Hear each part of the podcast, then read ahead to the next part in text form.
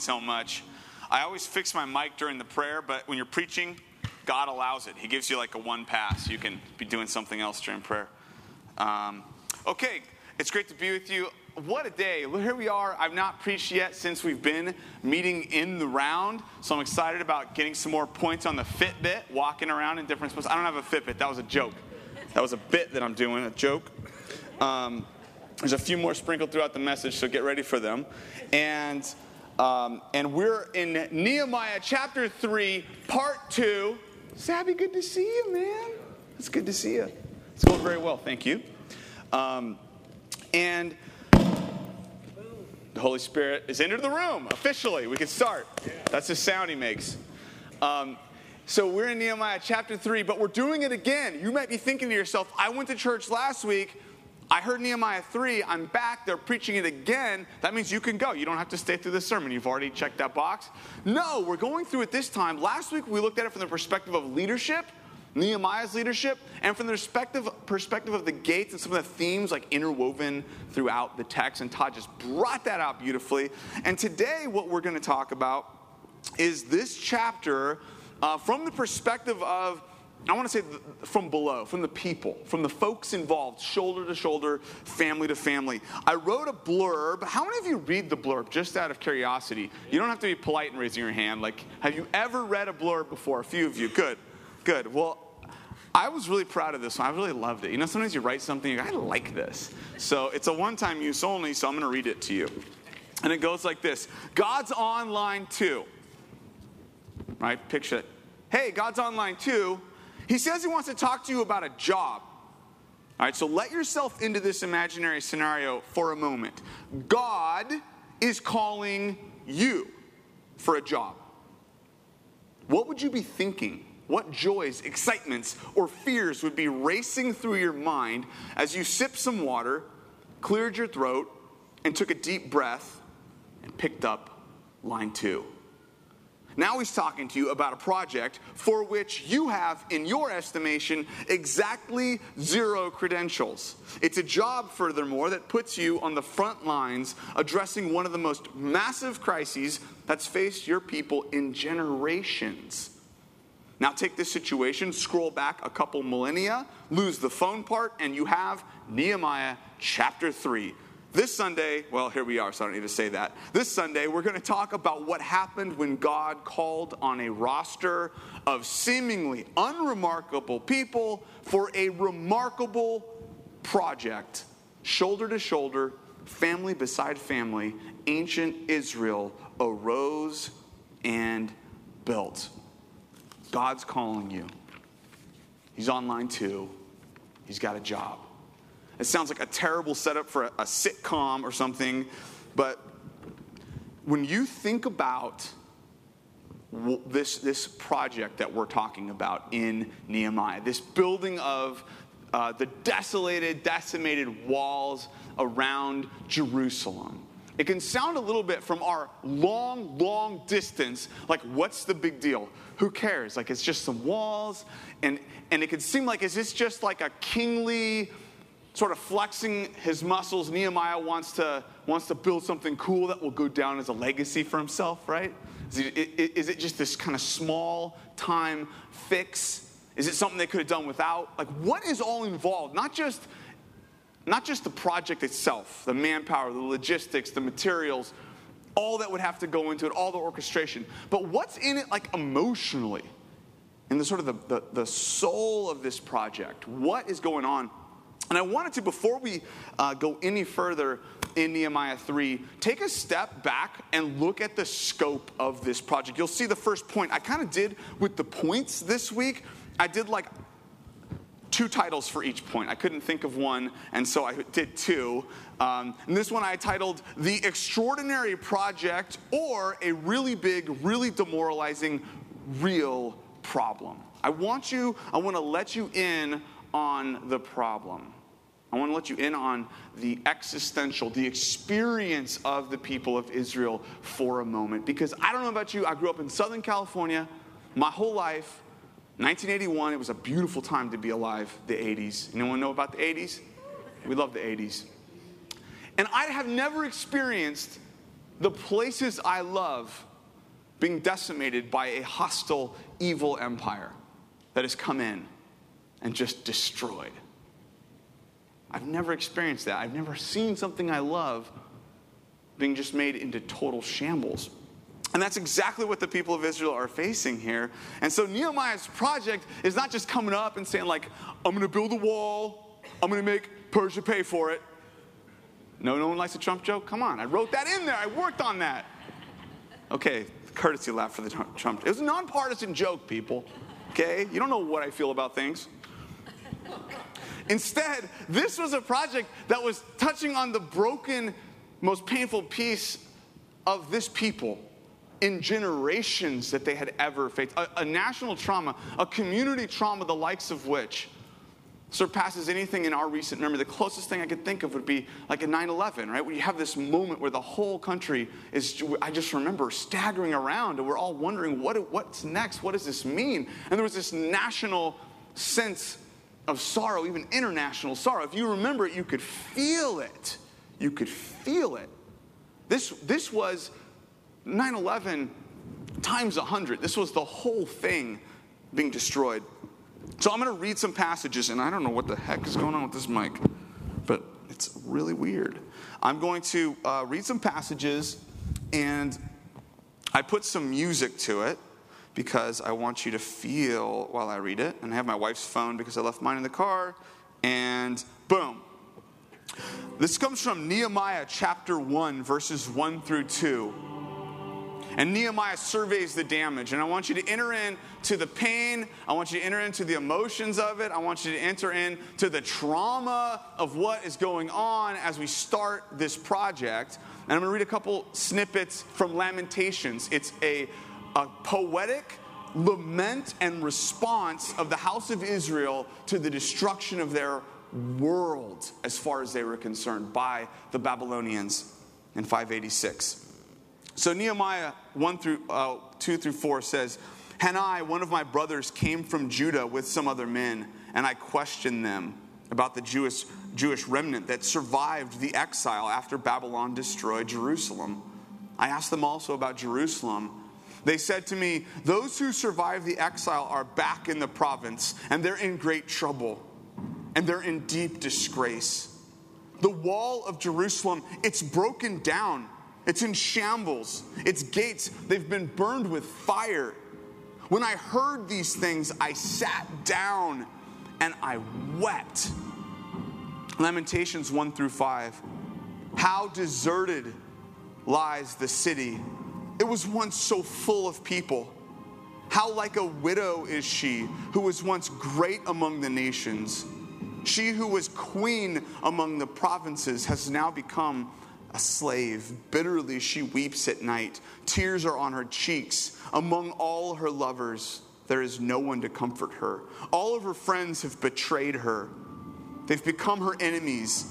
After affliction and harsh labor, Judah has gone into exile. She dwells among the nations. She finds no resting place. All who pursue her have overtaken her in the midst of her distress the roads to Zion. The roads themselves mourn. No one comes to her appointed festivals. Her gates are desolate. Her priests groan. Her young women grieve. She's bitter in anguish. Her foes have become her masters. Her enemies are at ease and they laugh and they scoff. What can I liken you to, O virgin daughter Zion? How may I comfort you, O virgin daughter Zion? Your wound is as deep as the sea. Who can heal you? Your wound is as deep as the sea. Who can heal you? I mean, this just gets you in for a moment into sort of the, the emotional epicenter of this project. It is so far beyond ornamentation or national uh, star atop the Christmas tree to make us shine a little bit brighter. This is looking at a people that are decimated, a project that's impossibly, impossibly big. I mean, have you ever seen projects or encountered something and you, and you develop a burden for it, but it just feels so heavy, like you can't carry that burden anymore? It's crushing you. The scope of it, perhaps, is so massive that you just can't think to get your, your mind around it, let alone your arms, heart, and life around it. I remember early on in um, a number of years ago, going with Matt and Tara and Theo Windorf and, and a few of our high schoolers to, uh, to Skid Row, to the LA Mission, and we had a tour. We were given a tour by two individuals that had made it through their uh, restoration recovery program and were back in uh, working life and society. And these individuals had lived in Skid Row for a number of years, and they took us on this tour. I remember block after block after block of just thrown away human beings, of human suffering, of individuals that were so hopelessly bound by addiction or mental illness or a, a number of other active ingredients to this destruction. And when we learned more about the complexity of the problem of homelessness in Los Angeles, it wasn't just like my naivete. It was like, well, let's get them a sandwich and, and a Capri Sun or something and, and let's help them out. And the reality was, this is not the deepest need, it's just food. There is such a deeper, deeper challenge. And I remember leaving, and we all did. It wasn't one of those youth trips you walk away going, Praise Jesus! God's gonna do something good you walk away heavy, almost troubled, feeling dark, like a sense of this problem is so, so terrible. Some of you that um, have been to the Martin home, we had, we had just great Christmases with the Martin home, these amazing men that are coming through out of long stints in uh, federal prison, long incarcerations, that are coming out, rebuilding their lives together in this home and I remember Joseph Hamilton talking to us about the crisis of mass incarceration in our country right now, the tens of thousands of lives that are spent behind bars. And as individuals get out, the recidivism rate is just incredible. And I remember hearing the details here and being so troubled and thinking the problem's so big. Who will stand up and do something? What can be done? Um, I, am a full time professor, as many of you know, and, and uh, with my students that come in to office hours or, or I'm in contact with through different means, uh, the levels of depression and anxiety right now in our country are at a crisis level, at an absolute crisis level. Many of you know this. Many of you are touched very personally by this. Many of you may even struggle in this, right? And you look at the, the, the problem and you go, who will bring help? Who will, who will help with this situation? Or what can be done? It's just so big. Marriage, brokenness, right? Like we, we all know it.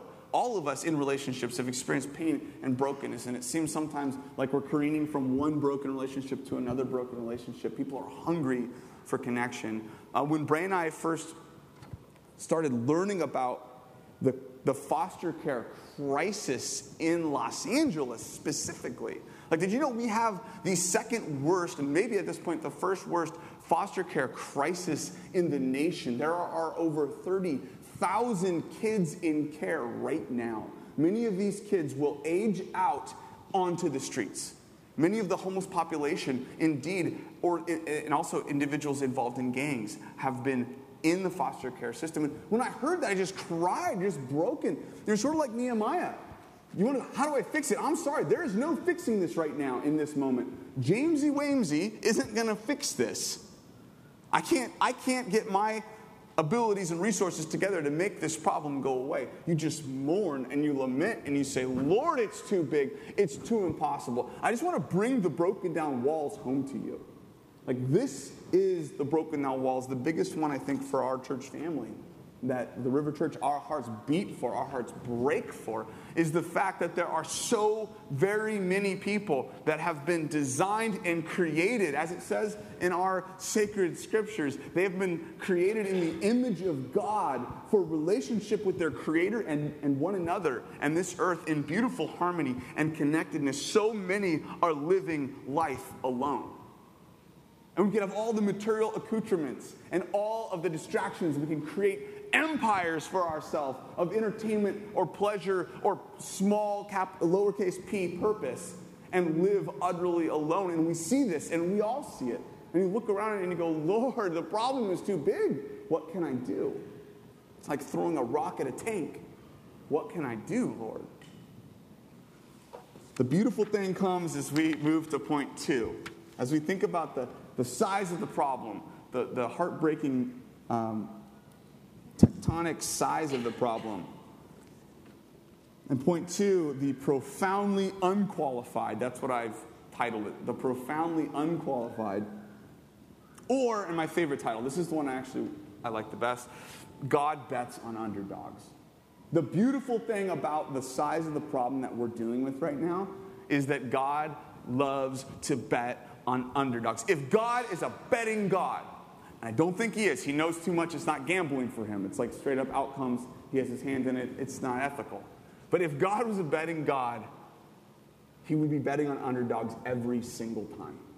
He's the guy that's sitting there, or the person that's sitting there picking the dodgeball team when kids like me that trip over our shoelaces and are awkward and knock kneed as now I have such good knees, but back then I was so knock kneed. I mean, look at these knees, right? Come on.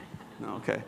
Um, I, I would be picked last or second to last. It was me and this other kid that were kind of vying for who's not going to be last on the dodgeball team. God is sitting there going, All right, you, not me, kid, you're on my team. But wait, like all the big kids are here. No, I want you. Why? Because I love underdogs. It's just how God rolls all the time. I mean, think of it. Salvation history, this big concept you'll hear us talking about a lot. The story of the scriptures, and it's a beautiful narrative, is a story of God reclaiming that which was utterly broken. God jumping into the black hole of human darkness, oppression, rebellion, and emptiness, jumping into that black hole and bringing about solution. And he chooses to do it in a very interesting way using people and using a family. Think about the person he chose, this guy named Abraham, Avraham. His name was originally Avram. It means exalted father. He says, I'm going to bring about the ultimate solution through your family line. And his, your, your name is exalted father. He did not have kids. Like, that is so God to give him a name like that. And then he says, No, no, no, I got a better name for you. We're going to call you Father of Many, for you will be a father of many and through you blessing will come to all nations. Called him Avraham, father of many. I don't have any kids. Yeah, because I'm God. I bet on underdogs all the time. And if you're smart, your money is going to go with God.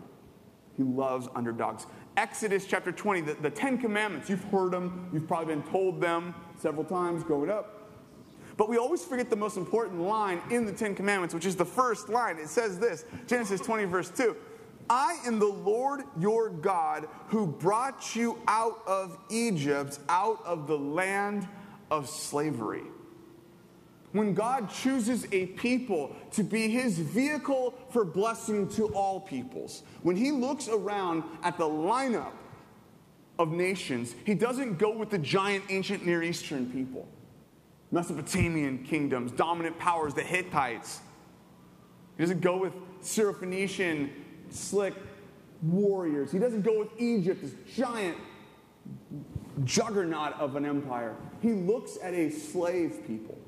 He chooses slaves and says, Hey, slave people, slave nation, you're my people. I'm calling you as my people. Because why? Because God just loves to bet on an underdog. I can't stress that enough. It's littered throughout our entire sacred scriptures. Look at David. David versus Saul. Saul's head and shoulders above him. Super buff, super big, super tall. David's small, little guy. He's ruddy and handsome, though. He says that so many times. The Bible says it. Have you noticed that? Like, David was ruddy and handsome. Ruddy and handsome. I think he like had his hand in the editing of this, right? He's like, hey, can we say something about, you know, I don't know, ruddy handsomeness? Yeah, David, we said that a few paragraphs ago. Yeah, just throw it in again, just in case. All right, David. Ruddy and handsome, but boy, he was not the person you choose to be a king. But God loves to bet on underdogs. He does it all the time. When you move to the New Testament, I'm not going to read all these passages in any detail. But this letter to Philemon is this beautiful letter that Paul writes to a little house church probably much smaller than this, maybe about, boom, about this size over here. And he writes to this house church, and he's writing them about an individual that in that society was considered a tool that could speak. was considered an animal that could walk upright. Indeed, this is how Romans thought of slaves in their empire. And about one third of the empire would have been consisting, or one quarter would have been slaves. This individual, Onesimus, Paul says things like this about him. He has become so incredibly useful to me while I am in chains for the gospel. He is my very heart, verse 12. Verse 16, I am bringing him back to your community, no longer as a slave, but better than a slave, as a dear brother. He is very dear to me, but even dearer to you, both as a fellow man and as a brother in the Lord. So if you consider me a partner, welcome him as you would welcome me. Paul this movement is just getting off the ground. You really, you, you need to think about personnel here. You want the best, the brightest, the best looking, well educated, powerful people up front. And Paul says again and again, read 1 Corinthians 1 through 4. Here's what he says. I'll paraphrase it in real big theological language God bets on underdogs. Every single time, Monday, Wednesday, twice on Sunday, he bets on underdogs. He loves it, it's his thing. And so that's inspiring to me personally when I think about the size of tasks and problems and challenges in my individual life, like the relationships I know, the little mini crises and the macro crises of our world. When I think about all of these, how do I enter in? What can I do? What's the deal? Every single time, God bets on underdogs. I just want to say um, to you as I'm up here right now, sometimes you can look and say, oh, you're, you're, you're a pastor. Like, of course, like that's your thing. You're a pastor. You get out in front and you bring good news and you rally people around causes. It's just kind of your thing. But I'm not. I'm, I'm just I'm just this person sitting here or whatever. Sometimes that's an easy thought. I wanted to say real honestly, there has never been a true calling of God or a true project that God has put on my heart and, and launched me into that I've ever felt prepared or ready for. It's never happened. Every time, no matter how big or small, I'm always kind of thinking, if I had just like one more year of mentorship, maybe I'd be ready for that. Or maybe one more degree. If I could just get one more degree, I'd be more competent in this area. And God, I just can't. I, am one foot off the merry-go-round here, God. I, I, don't know if I could do it. When I was in junior high um, ministry as an 18 year old, I was just a volunteer. That's easy enough. Drive the church van a little bit. I could do that. And the youth pastor had another, got another job, and they go, James, you want to be junior high pastor? I'm like, no, I don't. I have no background in this. My prefrontal cortex isn't even fully formed yet. You don't want to trust me with these kids. I didn't know that at the time, but I know that now, right? I felt totally undergunned for this. And God's like, I got you Er, at age 20, the high school pastor left. Everyone kept leaving. I don't know what was going on. But the high school pastor left, and they're like, hey, James, you want to be the high school pastor? I'm 20 years old. Like, Matt Engel is in my youth group. He's 18 years old. There's like two years difference.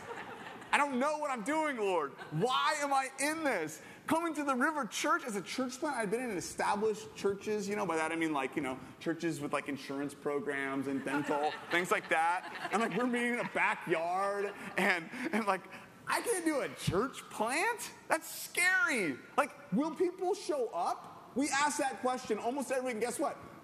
People didn't show up sometimes. there was one time I preached, like it was me and Gary Hirschbergers looking each other in the eyes. Gary, listen to this passage. Like, but, but God is like, God's like, I got you, and I'm journeying with you, and I'm bringing you along. So the beautiful thing I want to emphasize in all of these is like, the scope of the problem, it is huge, and we do not have to minimize it to think God just might be catapulting us into a solution side of things. We can look at the ugliness of the whole thing and say, My heart breaks. I'm burdened, Lord. And we can be real with our lament about that. At the same time as then when you read Nehemiah, which we read last week in detail, I just, one, one detail that I love is I just lost my Nehemiah, so I'm just going to say it from memory uh, when it's describing the people on the wall. And Tommy, you're right, it's a boring chapter. I mean, it is a boring chapter, but the Bible, it's helpful if you're having trouble falling asleep, you can get into that. But the Bible's more than that, right? It's got a lot of good things. Uh, it's not just entertainment, it's, it's so much more, as we all know, and Tommy knows, but it's boring chapter. But the boring chapter has these cool little, little vignettes in it where you'll have a perfumer working on the wall. A perfumer. Like, what am I doing? You can imagine him on the wall. Like, I'm a perfumer. I don't know what I'm doing, but I'm working on this segment of the wall. And there's a jeweler over here. Like, imagine your jeweler right now working on the wall. Like, can you picture it? See in your head? It's like overcharging you for stuff. Next to Levites and priests who are ritual experts, they're not builders. Like, this is the picture of the motley crew working on the walls that Nehemiah has been inspired by God to jump into the problem and arise and build together. God loves underdogs, period. And the beautiful thing is, and, and I'm, I'm so stoked to have Denise sharing here with us, and we'll turn on this the handheld mic if possible. Um, is that God doesn't just call us into something big and then leave us there. Okay, I got you in there. Huge problem. Have fun. God meets us there, and Denise is going to talk about that. So come on up, Denise. See if that handheld mic's working there. should be. There we go. So, James' third point is um, that he is lavished upon us and that we're more than we appear. Because all those people that worked on the wall were not usual suspects in how and the way they were enlisted and the role they played. It was it was surprising that a jeweler was building. It was surprising that all types of people worked on this wall. And so this is just the last point that I'm going to talk about. And um, I wanted to open with a story. A few years ago, it's probably been about 10 years ago, 12, my father passed away. And one of the sweet memories um, when he passed away is we went down to Palm Desert which was one of his homes, and there was a jigsaw puzzle on the table. And it was all there, just like he left it. He loved jigsaw puzzles. And every piece was there, but one piece was missing. We're just like, shoot, I can't believe he did the whole puzzle, but there's one piece that's missing. And we wanted to frame it because there's this process you can do with jigsaw puzzles and then, you know, keep it up, always remembering my dad and but this one piece it just it just wasn't there. So it, it, a couple months later when we went down again uh, one of the kids found the piece on the floor this little piece. And this little piece was the piece that completed the puzzle. And so we got to put that in and then shellac the puzzle and do that process and frame it. So we always have that as a reminder of my dad and it's interesting because as Nehemiah leads, and then we go to 1 Corinthians in the New Testament, chapter 12, we see Paul do the same thing Nehemiah did, and he talks about the role that each and every one of us play and how important it is. A lot of us feel like this little piece doesn't matter. I don't have anything to contribute to the puzzle. Just one little piece, big deal. You know, I'm not important. What role do I play with this little piece? I don't even have color in the piece. It's there's no color distinction. That's the first thing you look at when you do jigsaw puzzles. But let me show you what Paul says. If you turn to 1 Corinthians 12, just like James said, if you look at verse 7, we're going to begin in verse 7. He says, But to each one is given the manifestation of the Spirit for the common good. But to each one is given the manifestation of the Spirit for the common good. This is what James is trying to emphasize in Nehemiah 3 when we look at all the different people building the wall. Paul doesn't say, Some of you have been given a manifestation of the Spirit for the common good. He says, Each one of you, every single chair, in this auditorium, if you know Jesus as your Savior and Lord, if you look on the verses chapter in uh, chapter 12, 1 to 7, he makes the distinction between someone who knows Jesus as Lord and someone who doesn't know Jesus as Lord. Because you can't say Jesus isn't Lord and have this manifestation of the Spirit. But if you do say Jesus is your Lord, I put my faith in Jesus. I put my faith in what he's done on the cross for me. And his bloodline is now in me. Remember, we've talked about bloodline before? Once Jesus is Lord of our life, then the manifestation of the Spirit is upon us. And that each one of us has the power of the Holy Spirit living in us and through us. Does that make sense? And what does it mean when we say the manifestation of the Spirit? If you look that word up, it means we show off the Spirit. We show off the, the glory of God. So basically, Paul's saying each one of you becomes a show off for the glory of God. Just like on the wall, Todd, Todd described all the gates and all the people building the different gates and all the different trades they had and what each gate meant. Paul's saying in our body, in the body of Christ, each one has a manifestation of the Spirit in us and through us, if Jesus is our Lord. And what we do is we show off the glory of God. So Dave Gepner shows it off different than I do. Abby shows it off different than I do. Chase, John, all of you, we each show a different display of the glory of God. And then he says, it's not just for our sake. We're not it's not designed so that we're just a show off of God's glory, but it's for do you see the last part of the verse? I know it by heart. For the common good. So he's saying your gift is for the common good of all of us. When I see your gift, Pat, I see more of God's glory. When I see your gift, Michelle, I see more of God's glory. And we, it all kind of works together to show a greater picture of who God is. And Paul, then he goes on to say in the rest of chapter 12, you got to read chapter 12, and you're not going to believe it. Next week, we get to take a gift test. We have a whole team of people that have developed a gift test for each of us to take on our phone and for each of us to discover more about how we've been manifested with the Spirit in our gifts so that we can live that out with each other. But until next week, if you want to read ahead, look in 1 Corinthians 12 because he said, You may have the gift of a head, but that's not more important than the gift of a toe. And you might have the gift of a toe, but if you don't know an ear, you're not going to be able to hear. And how every single, that each one of you is so, so important. We um, understood this and lived this out this week in, in living color.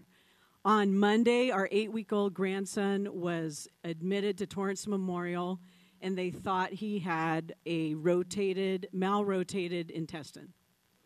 And so he was taken in an ambulance to Miller's in Long Beach, and he had surgery on Tuesday. And Tuesday, when that surgeon came out, you know, and it was rough, and all of you, many of you were playing roles in our lives to keep us standing when we were scared and desperate. I mean, to see your daughter with her baby and your son in law suffer, and I don't know what's worse the baby's condition, your kid's condition, but it was all bad. But the surgeon comes out and he goes, August is going to be okay. He did really well in the surgery. He's going to be okay. We took his intestines, uh, we took his appendix out and we rotated his intestines and put them back in. And it's all good. In 20 minutes, you're going to be in recovery with that little baby. And, you know, we're really excited. He had this big, huge smile on his face. So we all cried and we thanked the Lord. We got in a big circle and thanked the Lord. And we were just like, oh, gosh, thank you, God. And a lot of details leading up to that. And then, like 15 minutes went by, a half hour, an hour, an hour and 15, and there was no parents going back in recovery. So I've been through enough surgeries to know that's not a good sign. And so, about an hour and a half later, the nurse came out and she said, I'm going to need mom and dad to go back um, and talk to the anesthesiologist. So we're all kind of like, okay. And they went back and they found out that when he came out of surgery, he couldn't breathe on his own when they took the ventilator out. So they had to put the ventilator back in. And he was going to need to be on a ventilator for a while till his system kind of caught up. So at that point, for us, the anesthesiologist was our guy. It wasn't the surgeon, it was the anesthe- anesthesiologist. And then from there, he went to PICU, and there were a number of nurses, and there were actually like two or three doctors and probably five nurses when they took the ventilator out. All gathered around, probably like just in case anything happened, but everybody played a role. Everybody. And it wasn't about the surgeon now, it wasn't about even the anesthesiologist, it wasn't about just the nurses that took the ventilator out. Now it was about his nursing care. Then it was about the transporter that transferred all the breast milk from the whole week. The transporter that moves you from rooms had left all the breast milk out and it had melted and it was mm-hmm. ruined. So it was like, I don't know, 40 bags of breast milk. And that was devastating because that, transpo- that transporter mattered, didn't he?